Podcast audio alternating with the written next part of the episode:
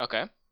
Now we do the clap thing? Okay, or? So 3, 2, 1. All right, we need to do that to make sure it actually syncs up.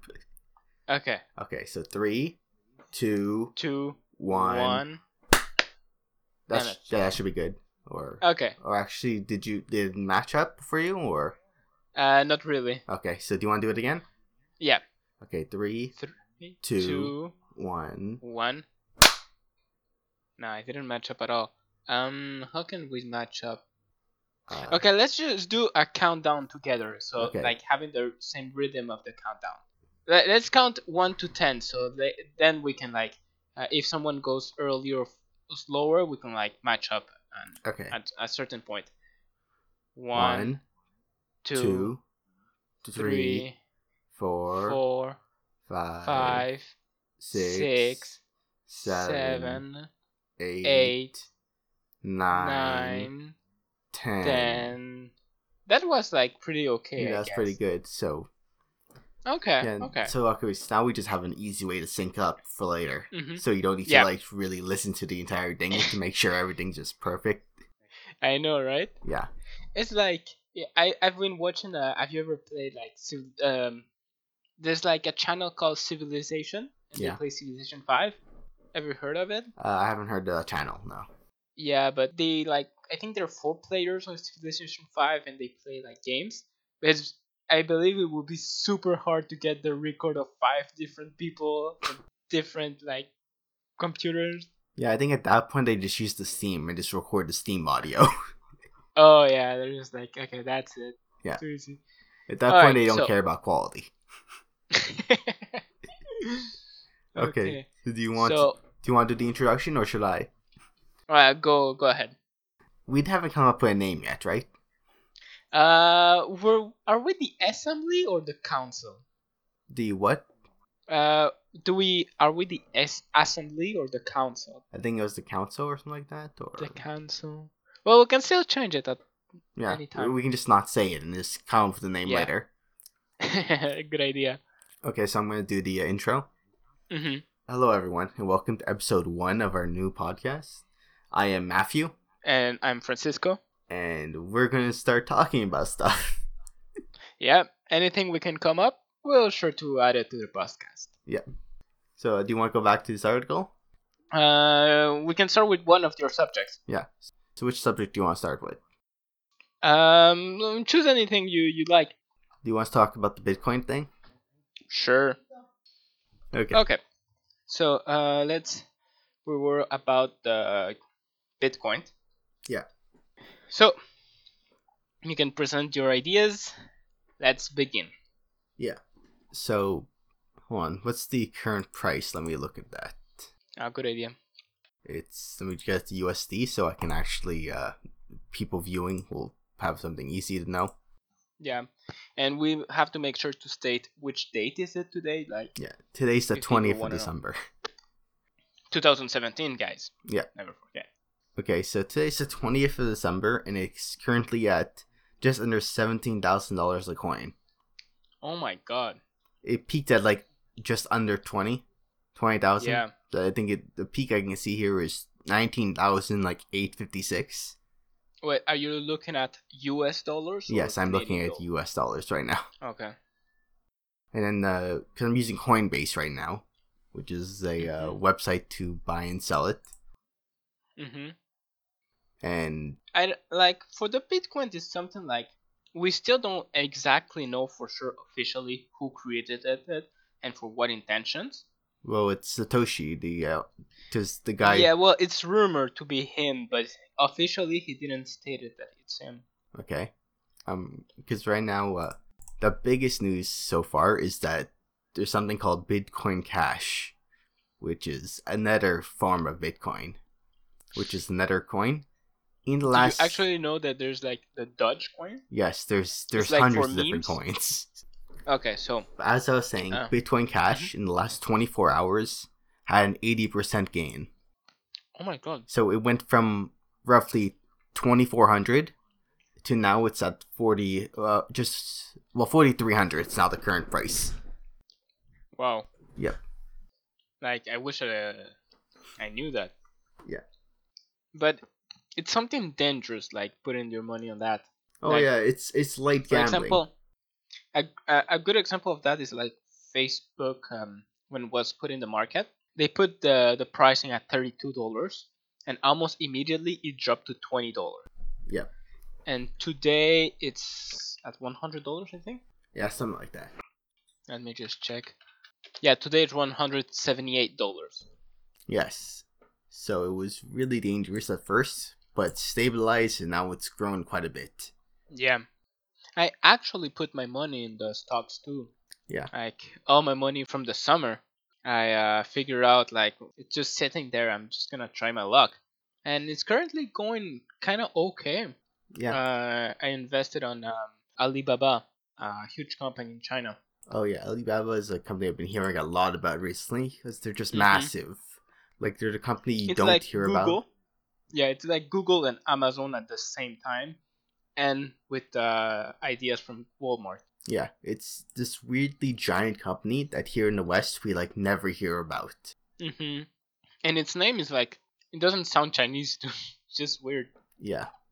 It's Middle Eastern, right? So it's from the 1001 Arabian Tales, something like that? Yeah. I actually almost make the joke to my friends. Yeah, I invested there because there was a nice song about it. Alright. Wait, was Alibaba the guy who said Open Sesame? The bird? The yellow bird? No, not the Looney Tune. Not Tweety Bird. I mean, from the 1001 Arabian Nights, or Arabian Tales, or whatever it's called. I think you're right. Hold on, I'm looking this up. You won't be able to live your life if you don't know it. Yeah. 1001 Arabian Nights. It was a story written in the 18th century, so it's not as old as we think it is. Yeah, but still. Yeah. Yeah, this is him. He was the one who said Open Sesame. The one who started it all. Yep. Okay, so going back to the Bitcoin, it is something like today's society needs, a currency of the internet. It's not something like, even if you wanted to, like, you can make it disappear, because it's gonna happen and otherwise in the deep web. But it's like something like, it might be dangerous because it can be used to wash money, I think. I don't know exactly about the subject, but like, it's money that can appear and disappear from anywhere. Yeah, it's not traceable, which means that it has been the primary currency used by criminals in the past, because the government can't really trace it. Exactly. Plus, they're already installing ATMs of Bitcoin. I think there's 4 of them in Montreal. Is there really? I did not know that. Let me just Google that. ATM, Bitcoin. Wow, there's actually more than 4. Let me just check. 1, 2, 3, 4, 5, 6, 7, 8, 9, 10, 11. I would say there's around 20. Yeah. Yeah. And a few of them are in downtown. Are they all Bitcoin ATMs or for other cryptocurrencies? No, it says Bitcoin.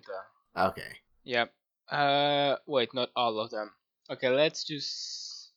rough estimate, there's like about 15 of them that are Bitcoin. Okay. And actually, a few of them are Bitcoin, and then it says Deutsche Bank. Okay. Okay. That's interesting. I guess. Just like weird. Dogecoin is the literally largest cryptocurrency according to the site. No, not Dogecoin. Deutschland, I mean. Like, Deutschland Bank. Oh, okay. And then it says Bitcoin. Okay, that makes more sense. That specific bank also gives Bitcoin? Yeah, that makes more sense. But it might just be a bubble, too. Oh, absolutely. There's definitely a possibility. Things just not going to go up indefinitely. Like, yeah. Remember, like, the housing crisis? There were normal houses that were sold almost $1 million in the height of 2008. Yeah, there's also the problem of I'm looking at this list. Mm-hmm. It says view next to 100, and this is a list of cryptocurrencies. Mm-hmm. I'm not sure how many there are, but there are more than 100 different cryptocurrencies. A whole bunch of these. Those are the official ones too. Yeah. How many are they in the deep web? This is CoinMarketCap, which is a website that looks at all the cryptocurrencies. Okay. Yeah. So, let's see how many are there. View all. It's still shrinking, the little thing on the right. Hold on. there are 1,368 different cryptocurrencies. So you cannot really attack Bitcoin. Someone else will take its place. Yeah, like Ethereum. Full disclosure, I have a little bit of money in Ethereum and a little bit in Litecoin. But I knew they were going to grow, and I've more than doubled my money since I put them in. Damn, man. Yeah, but basically these are the big ones right now. The big ones are right now Bitcoin, Ethereum, Bitcoin Cash, Ripple, and Litecoin. Oh. Those are the big... I only knew about Ethereum and Bitcoin, actually. Yes. Litecoin has been growing big recently because it's getting a lot of coverage on the news. Mm-hmm. Like, I remember about a week ago now, it grew by like 90% in one day. Wow. And the current price of a coin is $322. It's $322, so it grew from like 150 to 300 in one day. Either way, right now, even though they want to be a currency, they scream like penny stocks to me right now, Bitcoin and all the other cryptocurrencies. Mm-hmm. Right now, they seem like people are investing in them rather than using them as a currency. Yeah, because it's currencies. We already have all the currencies we need, plus the dollar is the world currency, like unofficially. The what? And sorry, I didn't hear. The dollar. Oh, the US dollar. Yes. It's something like you can use almost all the world. But the Bitcoin, like you show up at Walmart tomorrow with Bitcoin, it's like just gonna like go away. Yeah. Right? So it's just really a way to make more money. And I think it's just a bubble that's maybe it's gonna burst tomorrow, maybe it's gonna burst in 20 years, but it's gonna burst because you're just moving air.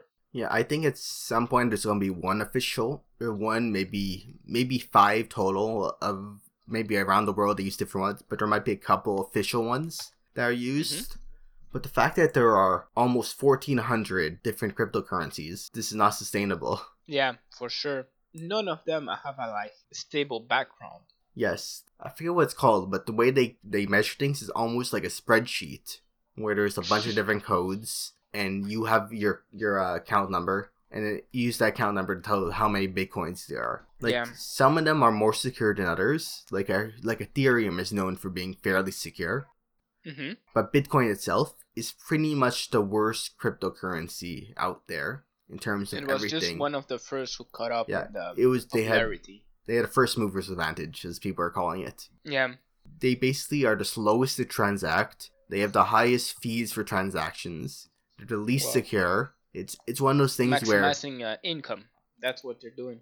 It's more that they were the first, and because of that, they're like a dinosaur in this space. And like a lot of the things that a lot of the other coins take for advantage of did not exist when Bitcoin started. Yeah, Which makes me think that Bitcoin is not going to be very sustainable in the long run. Mm-hmm. Maybe a couple of the other ones are, but not Bitcoin. And it can drop at any moment. I think it was on Monday that it dropped of $1,000. Oh yeah, absolutely. But it's regained its drop in less than a day, though. It's a very volatile market right now. Yeah. Especially with all the new influx of money, because markets are now officially recognizing cryptocurrencies. Yeah, a few of them are actually doing that. You can now short Bitcoin. Yeah. Which is insane to me. It's weird in macroeconomics a little bit because the more you print money, the less valuable it is. I think Bitcoin is kind of printing infinite money and it's still going up. It's not really printing it. The way you print cryptocurrency, say, is through mining it, which is... Yeah, I actually don't understand that thing. It's like, are you like, by mining it, you're like giving a server to like Bitcoin, something like that? Well, the best way to do it is with GPU or when Bitcoin, especially the ASIC stuff. Basically, you're giving your computer's processing power to Bitcoin itself. And then basically you're mining different, I'm not entirely sure how this works, but you're mining nodes. And what this does is it strengthens Bitcoin. So it makes it more secure and everything. So what ends up happening is you get rewarded with a small amount of Bitcoin in return. But the more people doing it, the less you get for the amount of nodes you mine. Okay, that's the part I didn't understand because I've seen people that are actually like building supercomputers kind of in their basement to mine more Bitcoin. Especially with Bitcoin, where there's no real protection. Basically, ASIC machines end up being used for the bulk of the mining. So what this means is, if you want to mine Bitcoins at any efficient rate, you need to buy $10,000 worth of machinery and use that to mine, which obviously means it's going to be giant oligarchs controlling the majority of the Bitcoin. for Ethereum and a couple of other currencies, it's a little better where they don't allow the ASIC stuff. That means it's more fair in the mining. That's interesting. But again, Bitcoin just happens to be in the worst of everything. Like, of all the crypto, it just... Yeah. It's an old dinosaur that's only has its price because of its first mover's advantage. Exactly. It's so big compared to the others.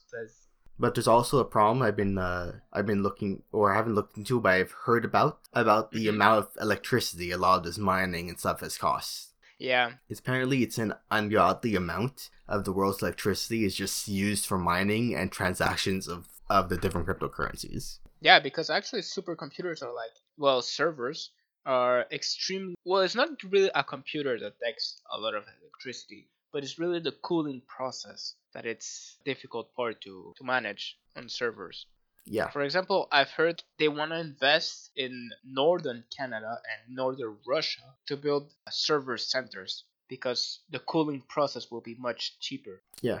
Like, imagine people who don't know much in computers in the north, maybe there's 20 people specialized in a small town. They will need 500 people specialized in that. They're ready to give them the education and everything, build infrastructure for, just because the cooling thing will be a little bit cheaper. So the expenses of cooling in the south are really too high. Yeah, so as it goes now, it doesn't look like anytime soon these are going to be widely accepted. Maybe in a decade or two, and after there's been a lot of natural death of these. Because again, there's almost 1,400. Yeah, it needs to be a little bit of natural selections of those cryptocurrencies. Some of them have to survive, but only the strongest can keep it up. Yeah, so after that there might be 5 that are used in different parts of the world, max.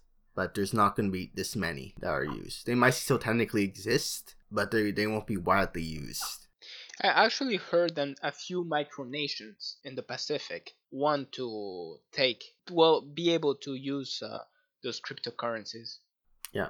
So they'll actually be backed by actual countries. Sure, it's micronations, not even city-states, but countries will start using it by then. Yeah. So who knows? Maybe it's going to be a golden age of prosperity, or maybe it's going to be a huge crisis, an economic crisis, just who's going to destroy a lot of wealth. Who knows? Yep, because there's already billionaires from people who are early investors in Bitcoins. Mm-hmm. Just imagine you have 1,000 Bitcoins. At this current pricing, you have a lot of money. Oh yeah, 1,000 Bitcoins would be 17 million. Is that the correct? Mm-hmm. Exactly. You have 17 billions, and it was created back in 2013, I think? No, it was around earlier than that, definitely. Seriously? 2013, it hit 1,000. It hit 1,000. Oh. It had to be. Yeah, right here it says May 2013. It was at price $113, so no. Oh, here it is. 14 is when it hit 1,000. Yeah, I remember have heard about it, but not in 2014. Back in 2015, that I think is the first time I heard about it. It must. And it seemed this is just madness. It's just gonna fall by itself. But I think I was $14,000 wrong. Yes. Either way, especially since most of this growth has just been last year. Literally in May, it was at $1,000, and it lasts literally 6 months. It grew 6 months. It grew by exponential work. Yeah, 15x growth. Wow. Not sustainable at all. Yeah. Remember one of the first crises made in stocks were the tulips market in the Deutschland, in Holland actually. It was said that if you bought a tulip, you could have bought 3 ships with that same tulip, and just in one day, the market crashed, and all that wealth was destroyed. Unbelievable, right? Yeah, that seems like a good place to end on. Just keep in mind, anyone who invests in this is basically light gambling. Mm-hmm. Which, granted, most stocks are, but this seems like a little more extreme version of that. Yeah, because there's no regulation on it. Yeah, and when the regulation does come, everything's going to drop. It might recover, but it'll have an initial drop. Or even if it drops, it's just going to be abandoned to another cryptocurrency. As you said, there's more than 1,000 of them. Okay, do you want to pick your next subject? Alright, so I can present my idea. So, basically, the idea I'm presenting here, it has pros and cons, but just imagine, like, every time an elected representative is given the power, it has a stable income. However, what if the people who elect him has the right to choose its salary? But this needs to be presented in a careful manner. For example, if a new person is elected, it will have its normal salary that is, like, already chosen for.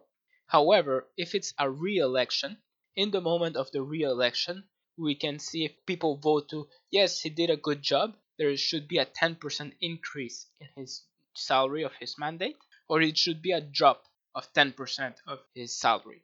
One of the problems of democracy is people are not necessarily voting for the person they like, but are sometimes only voting, or at least it's not this party, so I'm voting for him. So this is a clear way to show if people are actually voting for him because they like him, or they're voting for him, but at the same time they don't like him. So this will make a way to show the representative if he is welcomed by the community by a large manner. Wait, Chuck, could you simplify that? Just so it makes a little more sense. The idea here is when a representative is re-elected, there's a second vote for that person. Well, at the same time, you're voting for which person. And if... Is this an idea you're proposing? Sorry? This an idea you're proposing? Yeah, it's just up for debate. It's probably never going to happen, but it's just an idea. It's just to talk about it. What if someone is up for re-election for a municipal or parliamentary elections? What if is that person who is re-elected?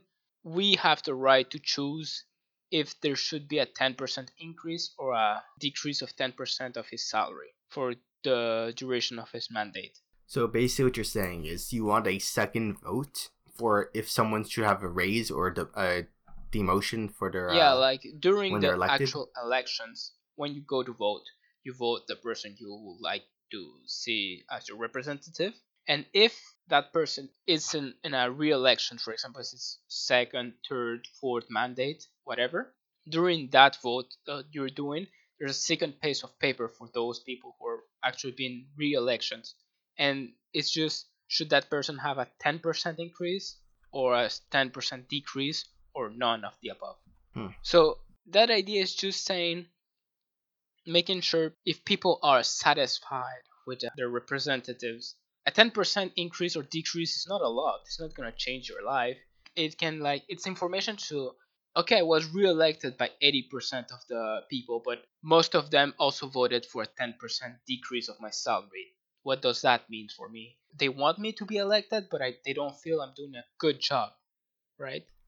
The way of doing this seems a little weird, but I can understand the point, since technically if you're elected official, your bosses are the people who elected you. It's really just a way to show if people are really satisfied with your current work. For example, sometimes you're caught between voting for this party or that party, but you're not always wanted to vote for them. For example, in Quebec, you only have to vote either for the Quebec's party, the Parti Québécois, or the Liberal Party. Yeah. And they're which, by the way, for anyone listening, is not actually a Liberal Party. So, they call themselves Liberal Party, but they're actually Conservative Party. But the problem is, if you don't want a Quebec independent, you're never going to vote for the Quebec's party, Parti Québécois. So you're only left with the Liberal Party as an option. Yes. So every time that party gets re-elected, it gets the impression they have a clear support of the population. But what if that party gets re-elected and every single one of their...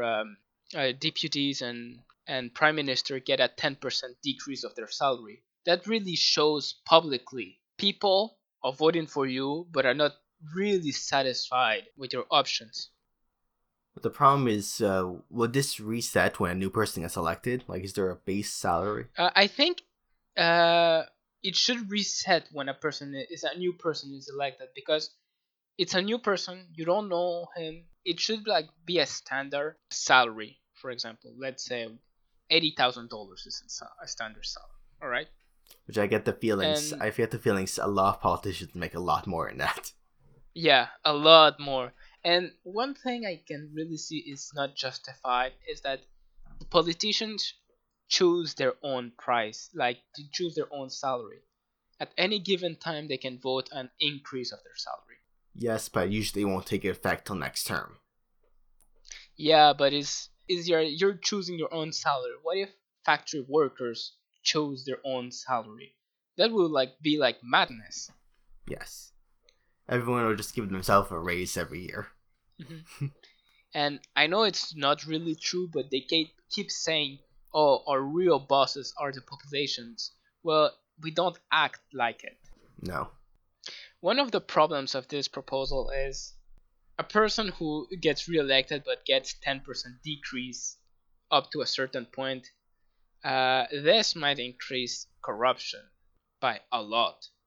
It's just an estimation, but if a deputy gets reelected and people keep voting 10% decrease, he won't have many options left other than corruption. And for public officials, corruption is an easy way to make a lot of money. Yeah, it definitely is an easy way to make a lot of money. In most professions, actually. Yeah.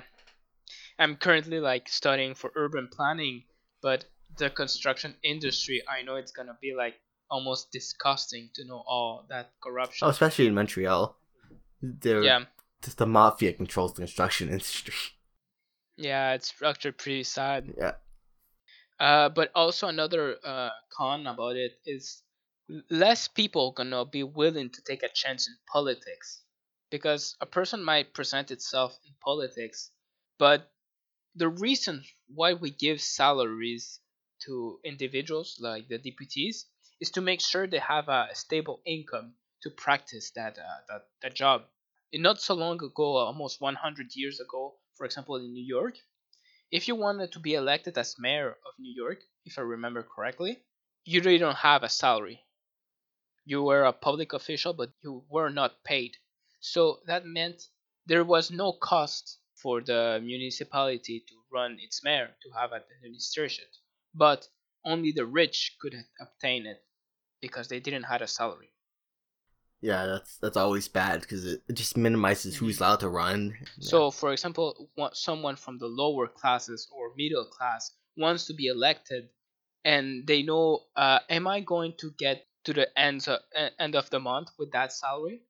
It's not really increasing its chances to launch itself in politics and might promote corrupt officials who already have a lot of money and experience to keep themselves in power. Yeah. So there's our pros and cons of those ideas, but I think it's something that should be in the public opinion mind. Should the people be responsible of the salaries of their public officials? Yeah, that is the true thing, because I know a lot of people really don't like their politicians of either side. Mm-hmm. Especially since most places only have two different political sides to choose from. And there aren't a wide-ranging amount of candidates running that have a chance of actually winning. Mm-hmm. There should be more ways to hold your... A quick example from my home country, Peru. Every single election, the newspapers and the people, everyone is saying the same thing. We either have to choose for AIDS or cancer. It's actually really sad because they know every single person who's presented themselves is corrupt. It's just saying, I'm corrupt, and I'm saying I'm from the left, and the other guy is saying, I'm corrupt, but I'm corrupt from the right. Yes. It's actually really sad to see that. Maybe I have a biased opinion, but at least for the federal elections in Canada, I really love them because I like certain parties more.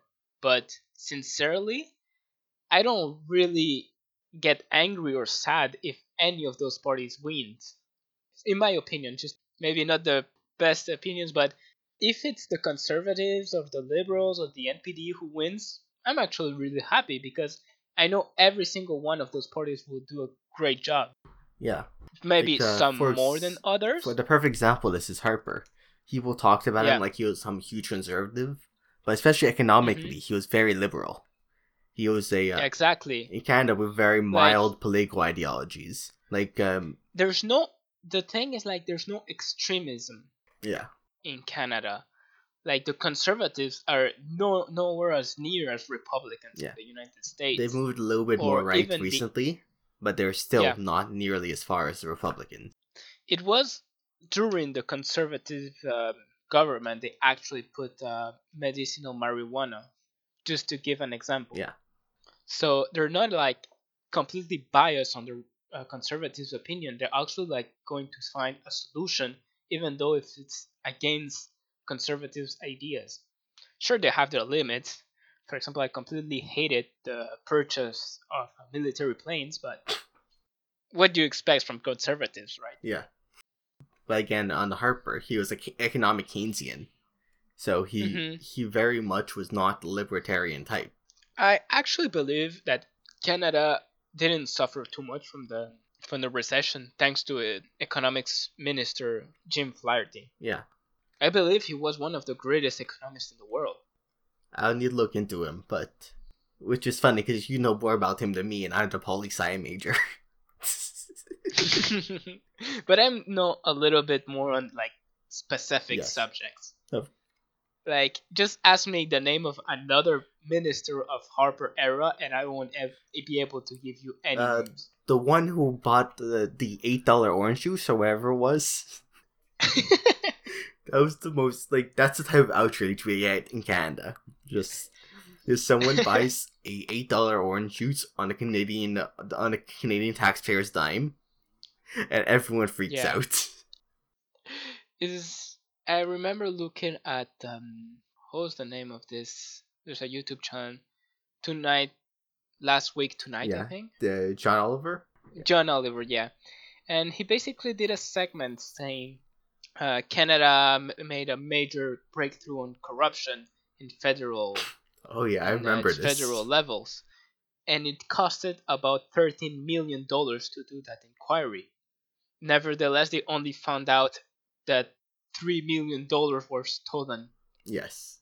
So the inquiry was much more expensive than looking at how much money were like misused from the federal government. Yes. Yeah, Canada does not have a serious problem with people.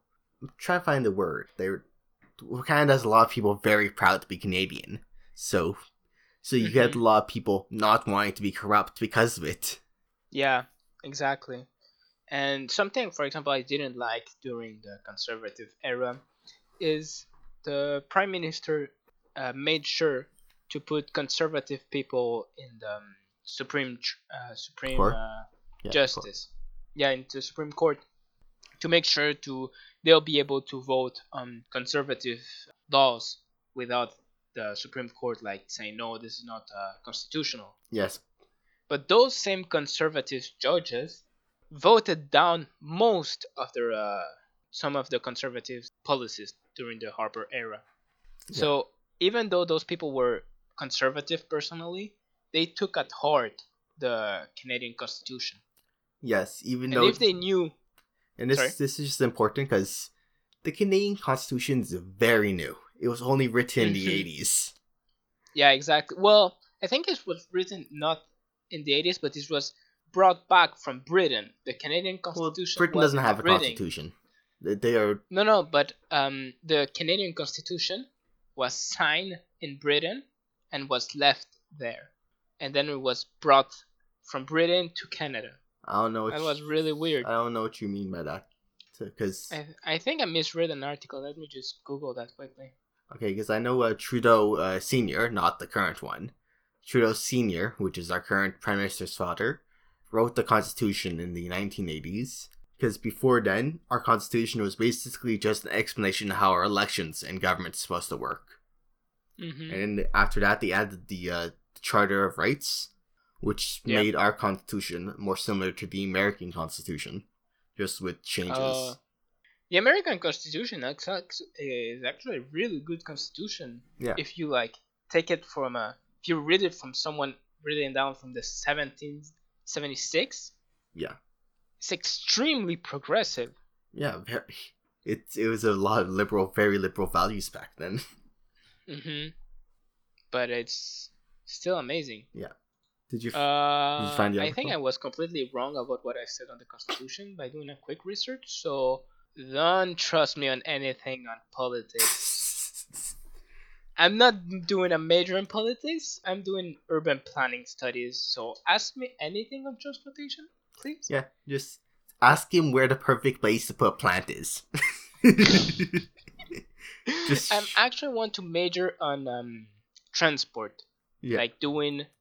Okay, sure. Which types of transportation is more efficient in which neighborhoods? So should you put flower beds next to the highway? Well, I believe if we cut 3 lanes from the highway and put more flowers, that would be better. Add more buses. Yeah, I'm against cars too. So. Yes. Yeah.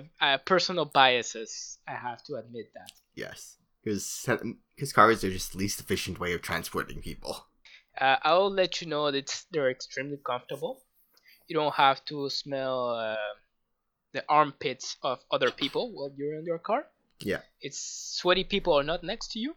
Yeah. Weird people don't talk to you. Yeah. Except if your family is weird. Yeah, and you don't have random people trying to convert you to their religion like I once had on the bus. It happened to me in the metro. A girl was like, "Praise Jesus," and started talking to me. I had my headphones. For politeness, I took them out, but she talked for me for half an hour about Jesus. Yeah. Nothing that I have something bad about Jesus, but I was not expecting that. Yeah. I once had this guy who started talking to me about books, then suddenly transitioned into, "Hey, did you hear about the good word?" or something like that. I don't even know what he was talking about. And the worst part, when you're in the new metros of Montreal, yeah, you cannot even change wagons because there's only one big wagon. Which I like. It's just a little annoying when that happens. Yeah. Like, you can go away, but he can still reach you no matter what. Just wait for your next metro car. Yeah, but still. So, that's basically the Canadian politics. Yeah. There's no big reform that is needed. Maybe little policies that more debates about how it's done. Yeah. But really... Coming from Peru, and after I study a little bit from my heritage and study how the Peruvian politics works, it really makes me sad that we might never get to this point to have like a democracy that works so well. Yeah. In paper, the Peruvian politics, it's extremely democratic. I will even say that Peruvian democracy... Well, Peru is more democratic than Canada, than a constitutional monarchy. However, the way the democracy is run in Peru, it's extremely unjust and doesn't serve the interests of the people. It's mostly an oligarchy that's always a political elite that runs the country. The same leaders, the same deputies, the right, the left, that controls the economy. And there's nothing... big the country can do, as public demonstrations are authorized but sometimes end up in violence. Not really sometimes because due of the police, but most of it because poverty. As for example, when there's a huge demonstration, it ends up in looting almost immediately. Yeah, something like never happens in Canada except when the Habs win, hockey players wins. Yeah, but yeah. It's really something like we democracies are. I think the worst really... we have here in Canada is that politicians will make a promise, then time the promise just so that it will not take effect until after they're re-elected. Yep. So that way you know that if you don't re-elect me, that promise won't come true. Yeah. Like what Trudeau's doing right now with marijuana. Yeah. Or also they're gonna wait the very last second to decrease taxes on the middle class.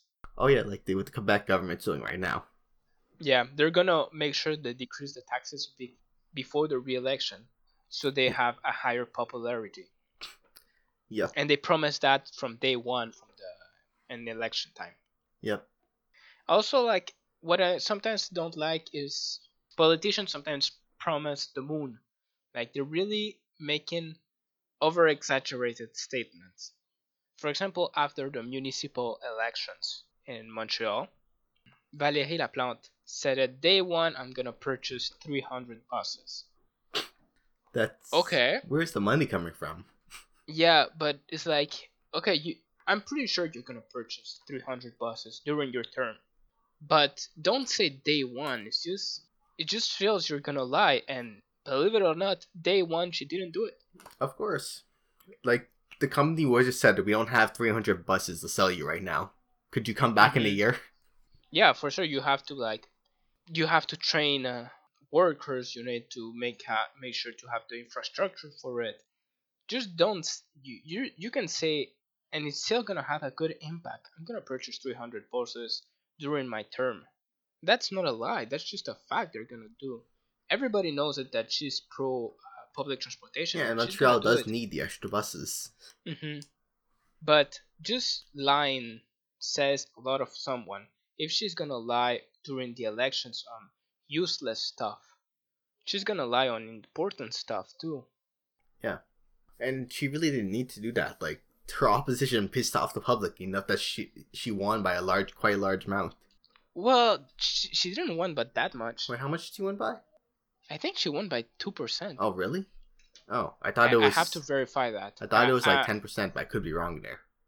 Let me see. Montreal elections results. Okay, so I'm gonna want in percentage. These articles are so long if you don't only want one part. Yeah. And there's so many ads. Oh, yeah, it turned off my ad block. Damn it. I like how that went to screw you. I don't have the percentage, but she won with 243,000 votes, and Denis Coderre had 211,000 votes. That seems more than 2%. Yeah. That seems like I was almost right. Yeah. Just one. Here it is. I found Wikipedia. She won by 6%. By 6%. Okay, yeah. But it's not a lot. Yeah, I guess it's not. Well, maybe she didn't need to lie. Yeah, maybe she needed to, but still. Yeah. Although the turnout was only 42%. Yeah, it's really low. Yeah. I'm really sad. Have you ever seen the turnout of Scholar Commission's vote? What's a Scholar Commission? Yeah, it's something no one votes for. You actually, you know you have to pay taxes for schools. Yeah. Like, for your property. You have to vote for the person who's gonna, like, tax you for that. But they say there's about 5 to 9% people only voting on that. Jesus, that's quite low. Yeah, it's super low. So the provincial government of Quebec wants to stop that. They're just gonna choose their own people because it's just useless. Yeah, that's basically what's happening anyways. There's a few people that have control of it. Because, like, I'm kind of right on that because it's not super useful. Like, no one cares about it, so... What are they even voting on? It's really your taxes. Like, if you want a job or increase of taxes for education and stuff. Okay. And, like, even if people, like, say, yeah, I'm gonna, like, decrease your taxes, sometimes they don't even win because people just, they don't care. Yeah, makes sense. But more people should be inclined to know more about politics. Oh, fun fact of Peru. You are obliged by law to vote. Otherwise, you'll get fined $500, or the equivalent of. So it's like Australia. 500 soles. Yeah. 500 soles, so it's almost $200. Ah, okay. Alright. If I remember correctly, if you don't vote for 3 continuous elections, you will have problems when you ask for permits, your driver's license, and other stuff the governments give you. Yeah, that's always something I've never been happy about. For example, in Australia, they do the same thing. Mm-hmm. It's really bad because it makes the turnout great at 98%. But a lot of people just making an X, they don't care. Yeah. It just seems like one of the freedoms of democracy should be the freedom to not vote. Yeah. Should be a negative freedom. Mm-hmm. Maybe we should, like, have a positive thing, like, if you vote, we'll give you cake or something. I don't know. Yeah. A free donut, like when you give, go give blood. But yeah, that's pretty much it. Okay. It's really funny how we diverted the conversation from Bitcoin, then to salaries of deputies. Then we're like, mandatory voting. Do you not listen to a lot of podcasts? Not a lot, actually. This is how they usually end up, especially with the 2D talking genre. Yeah.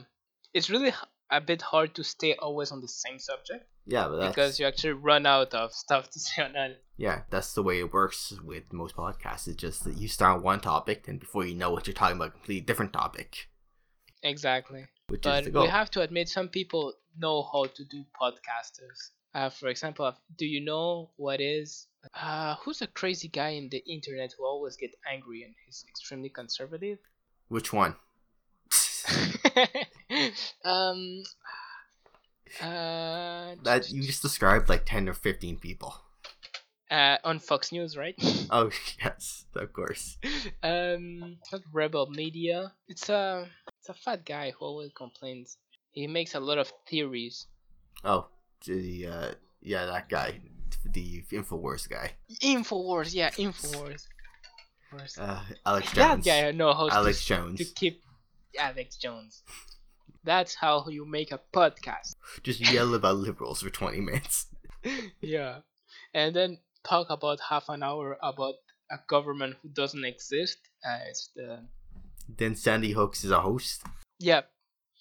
And it's a hoax to take our guns. The liberal wants to take our guns. And Obama made your frogs gay. Yes. Which is actually really funny because I've seen videos where they try and dissect his claims. And apparently the making the frogs gay thing he said is based off an article which claimed that... because, you know, you've seen Jurassic Park, right? Some amphibians have their DNA in a weird way where they can change genders depending on the genders in the region they're in. If they need more females or males. Yes. Apparently there was pollution that was causing that to happen incorrectly. And he misinterpreted that to think they were making the frogs gay. Which is where that meme came from. Oh, well. But those kind of talks are the real fake news. And it's really sad that people like voluntarily listen to that and give money to that. For example, I do not expect people to agree with everything we say, but in order to get your news you have to listen to everybody. Like, I don't like it a lot, but I go to Fox News and like try to get their points. Yeah, it's extremely biased in my opinion, but it's another point of view that you have to admit a lot of people have, and you have to understand that. How is this affecting people? How is that point of view? My problem right now has been that both sides seem to have these Fox News as echo chambers. Like you get like liberals with TYT, which used to be pretty good, but in recent years has been just evolved into liberal Alex Jones and the Infowars. Yeah. I remember in 2012 they were actually pretty good, and they just after 2014 they just stopped being good. Yeah. For example, I love MSNBC news. For my opinion, it's the best news I can have.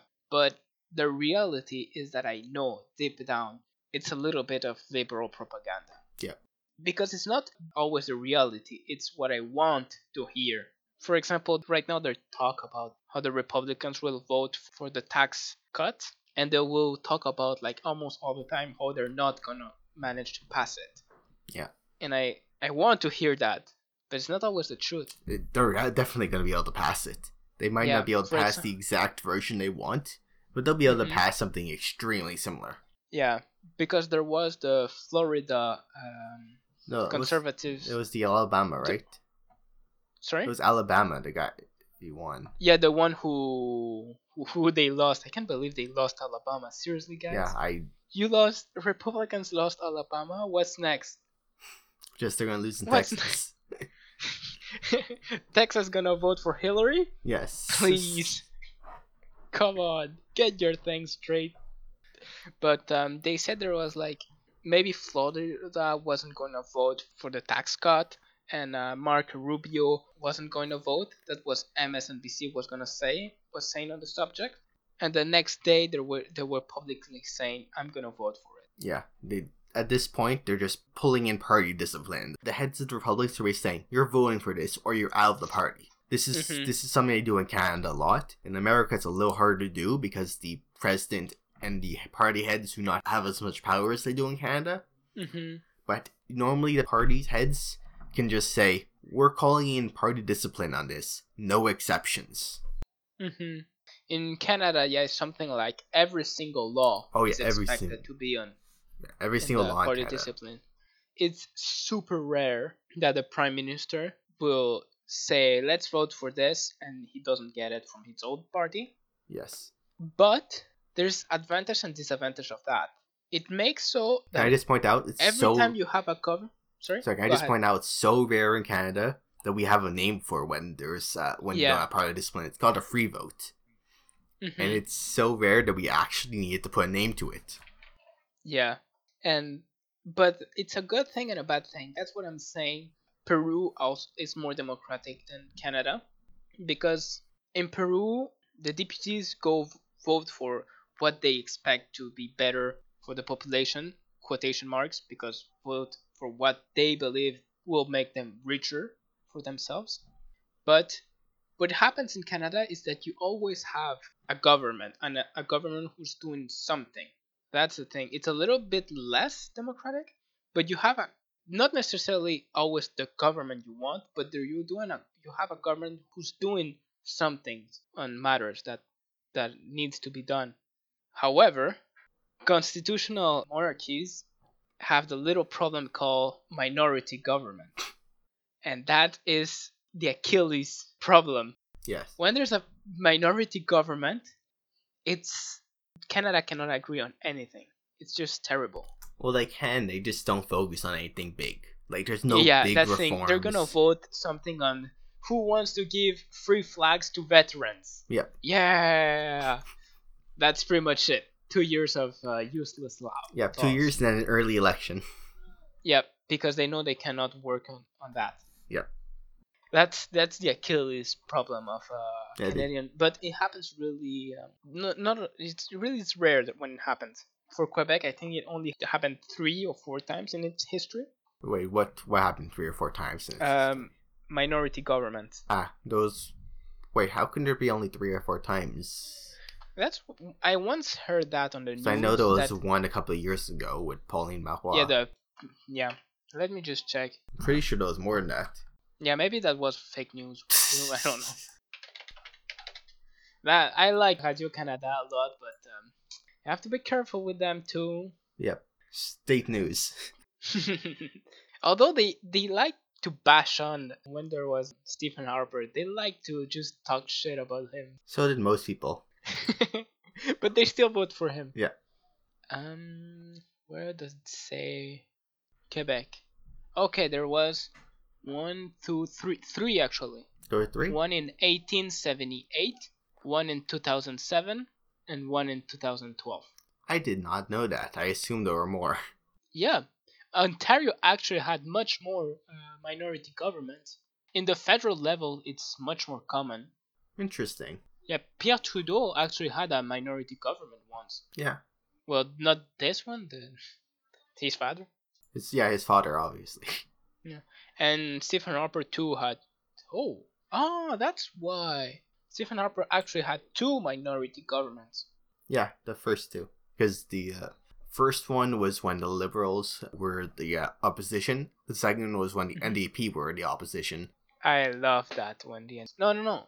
When the NDP was the opposition, they had a majority. That was majority, sorry. That was when they had the majority government. I have to state it, I'm a strong supporter of the NDP. Oh, I have my membership card right here. Seriously? Yeah. I think I'm gonna join too, like, the NDP party. Yeah, it's unbelievable. Yeah, it was the 3rd minority government in the history of Quebec, the Pauline Marois thing. I just assumed there was a lot of them, because it seems so common in the rest of Canada. Mm-hmm. But that's the thing, the Liberal Party in Quebec, they got 70 deputies, and they needed 60 to have a majority government. Yeah. But they only got 49% of the votes of Quebec. Yeah, but still. So most people didn't want them to be in power, but they had the power to impose their ideas. That's a good thing and a bad thing, because the good thing, you have an efficient government. The bad thing is not really representative. Oh, absolutely. That's why Trudeau was so bashed for dropping his electoral reform promise. Mm-hmm. But sincerely, I believe that having a government it's better than having the government you want without the power to do so. My preferred type of electoral system would be the ranked voting. Yeah, I wish a country other than Canada, because I want another country to try it first. Oh, Australia has it. If it doesn't result in civil war. Australia has ranked voting. Seriously? Yeah, they do it very stupidly. It's working well then. Australia does stupidly. They have two options for ranked voting. Either rank every party. So what you have is you have a list of 50 parties to choose from and you have to rank them. Or you can just delegate your voting power to the party you're voting for. Oh. So say you want to vote for a Liberal Party. You'll vote for that party and just delegate your secondary voting to them. Or you can just sit there and rank all 50 parties. And if you don't rank all 50 of them, it's thrown out. It's a spoiled ballot. Yeah. So they do it stupidly. No, that's just a bit dumb. It should be like the 3 major or 5 major parties. Yeah. Like 15 is way too much. Yeah. It depends on how many parties are running in your area. Yeah. Because, you know, some places have just a bunch of independents and all that stuff. Mm-hmm. Like, when I voted here, it was like there were 5 people. They were the Liberal Party, Conservative Party, NDP, Greens, and the Parti, and the Bloc Québécois. Who actually only have 4 deputies? Yeah. There's only 3 people who actually have a chance of winning this district. And the other 2 just didn't. The Bloc Québécois... There was a joke, because they used to be a big party representing most of Quebec. Yeah, they used to control Quebec. Yeah. Today, they always make the joke, oh, the party can fit in a Honda Civic. That's not untrue. And the Green Party can sit in a clown car. In a smart car. There are 2. No, there's 1. Oh, no, I thought there were 2. Oh, that's actually really sad. Yeah, there's 1 member. It's the party leader. Although she wins every time. Oh, absolutely. The people there love her. She's the Bernie Sanders of Canada. Oh. And sometimes people make fake news about her, though. Like, I heard my sister saying, oh, the Green Party wants to make people only eat meat once a week. And you're like, where do you hear that? In Facebook. And I'm like, seriously? You're getting your news from Facebook? Yeah, although she is way further left than me. I follow her on Twitter, and she just tweets all this stuff that just super, almost communist-like. And you're just like, I am not in favor of any of this. Again, it goes back to the Canadians are not radicals mentality. Yeah, it's weird because Canadians are careful. Like, they're always... will vote for rationality instead of their feelings. Yeah, so then we're in the progressive people always voting in realistic choice. You said you follow on Twitter Liberal, the Green Party. Yeah, and sometimes I follow all the parties. Seriously? Yeah. I don't have Twitter. Yeah, it's just an easy way to keep up with stuff. In Facebook, I actually have sassy communist memes. Right? And it's really fun, but sometimes they push their communist ideas a little bit too much. I'm like, yeah, no thank you. Yeah. Do you hear the background noises? A little bit. Yeah, they're not gonna go away. There's some family kids, they're around. Okay. I think it's gonna be a mess. How long do you want it to be, the podcast, usually? Thinking about an hour, which we're about an hour and 20 minutes in, so... Yeah. We can do the conclusion a little bit, and finish up. And if you would want to do another one, I'm really the holidays. Yeah, no. When do you say you're leaving though? Tomorrow. Oh, okay. Wow. Yes. Miami, right? Yeah, Miami. I'm going on a cruise. Nice. You're so lucky. It's so nice, out there. Yeah. I remember when I went to Orlando. Orlando is so nice. It was so hot though. We walked for 2 blocks and we almost died. During summer, I was with my Peruvian cousins and we were saying, well, we can walk to the restaurant. It's not that bad. And I was like, yeah. During the summer, it's just really hot there. Yeah, and in Montreal sometimes it's 40 degrees. So I was like, yeah, I know what's heat. I can't walk that much. We almost died, seriously. It's I was saying to myself, who built the city here? Who built the city on this swamp? I know, right? Yeah. And when you think about it, there were Spanish colonization there before the air conditioner era. How did they do that? Nah, how? No idea. It's like, why would they build a city in the Canada? Just it was so cold, and there was no actual oil heating or anything like that. Yeah, it's like, okay, I can understand the 13 colonies, but New France, are you mad? Why would anyone agree to go here? Leave it to the Indians. They're suffering already too much. But well, they managed to do it. Peru was actually a good place to colonize, but a bit too hilly though for big economies. Yeah. Like, the good advantage of Canada was the St. Lawrence River. Because it was easier transport. Like, you can move things. Yeah. The United States, the Mississippi River was like the dream river they could have. The Mississippi is the reason why America is so valuable. It's just so cheap to transport things around. And also, I don't remember when I seen this, but for example, we heard about a lot of China, India, and Holland spending billions of dollars building massive ports. Yeah. Right? For their economies, and you're like, oh, maybe we're getting behind. Like, in the United States perspective, they're saying maybe we're getting behind those countries. They're gonna have bigger ports than us. But the thing is, like, United States don't need to build large ports. Why? You know why? Because their eastern and southern shores usually have barrier islands. Yes, that's why so many of the big ports in the United States are the biggest ports in the entire world. Yeah, you don't have to build as much infrastructure as the nature already done it for them. Yeah, Americans hit the jackpot with their country.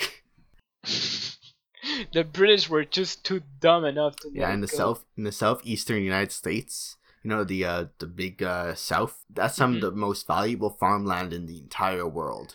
Yeah. Plus, I might not agree on it, but they use GMOs, and they like increase their production so much. Yeah. Do you want to do the conclusion, or should I? No, I think because you started, you should finish. Okay, everyone. Thanks for listening. I have been Matthew. And Francisco. And this has been episode 1 of our new podcast. Thank you very much. Thank you for listening. Yeah, that went well. And popularity is coming, man.